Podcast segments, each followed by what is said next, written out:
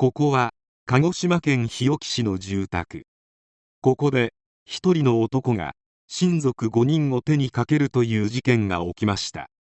閑静な住宅街で起きた事件で、手口はすべて素手で行われました。複雑な生い立ち、激しい被害妄想など、さまざまな要素が重なった結果起きてしまった事件です。それではどうぞ。事件が発覚したのは2018年4月6日、鹿児島県日置市の住宅で女性2人の遺体と意識不明の男性が見つかった。近くにいた男、岩倉智弘が逮捕されたのはその翌日。供述をもとに近くの山林からさらに2人の遺体も発見された。この事件の発生は1週間前に遡る。3月31日夜、岩倉は自宅アパートから徒歩約10分の実家へテレビを見に行ったところ、祖母から小言を言われたことに激怒してトラブルになった。結果、父親と祖母の命を奪い、実家から約 400m 離れた山林内の空き地に2人の遺体を埋めて隠すことになった。4月6日の正午ごろ、父親の職場から叔父に父が出勤していないとの連絡が来た。しかし叔父は仕事で県外にいたため、妻に様子を見てきてほしいと頼んだ。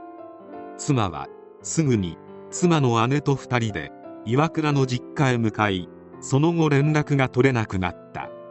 起訴内容によると、2人はその日の13時30分から15時9分の間に岩倉の手によってあの世に送られてしまっていたのだという。14時20分頃、妻と連絡が取れないことを心配した叔父は元同僚の知人男性に実家の様子を見に行くよう頼んだ。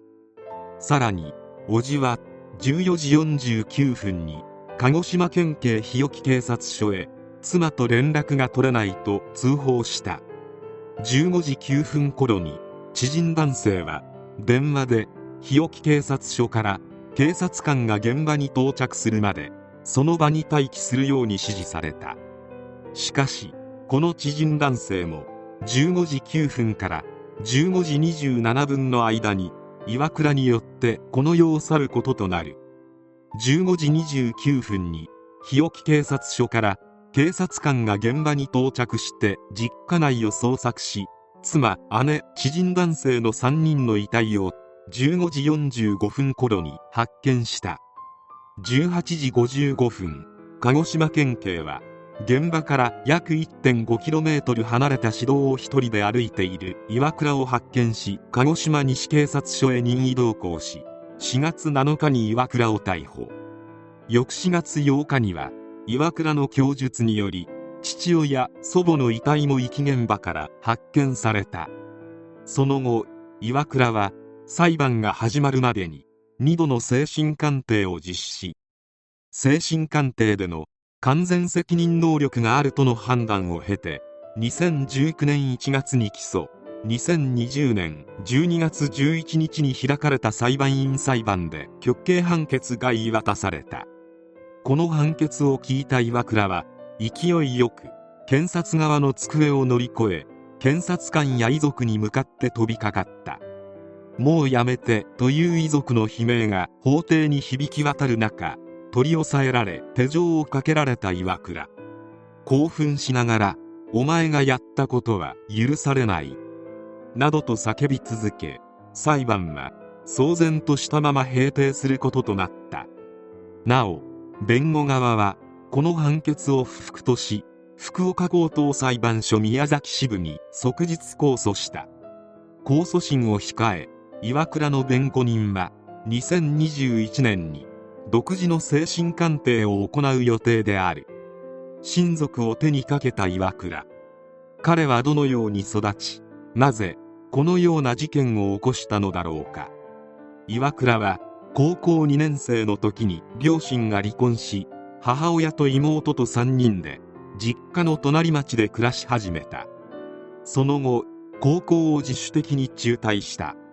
高校では柔道をやっており、中退を言い出した時には柔道仲間が家に泊めに来たという。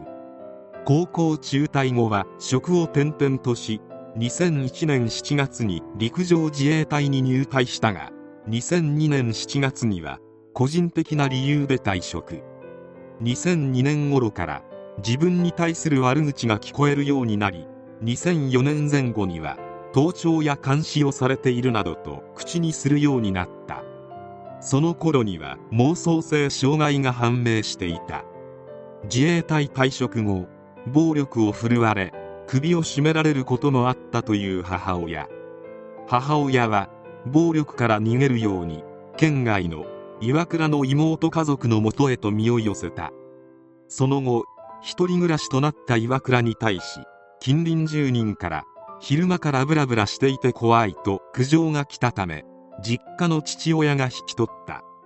父親に引き取られた岩倉は祖母の経営するアパートで一人暮らしをし、運送会社で仕事を始めるもすぐに退職し、事件当時は無職だった。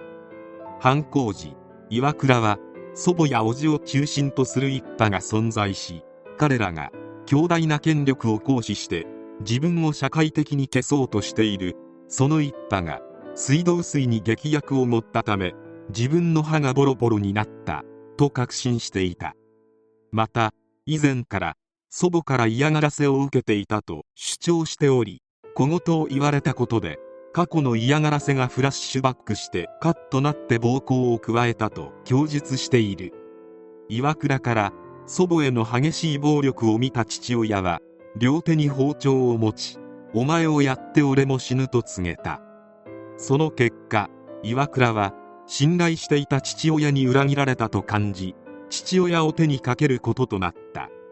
本件の犯行動機は被害妄想だと見られている。しかし裁判でそれを指摘された岩倉は、でたらめなんかじゃない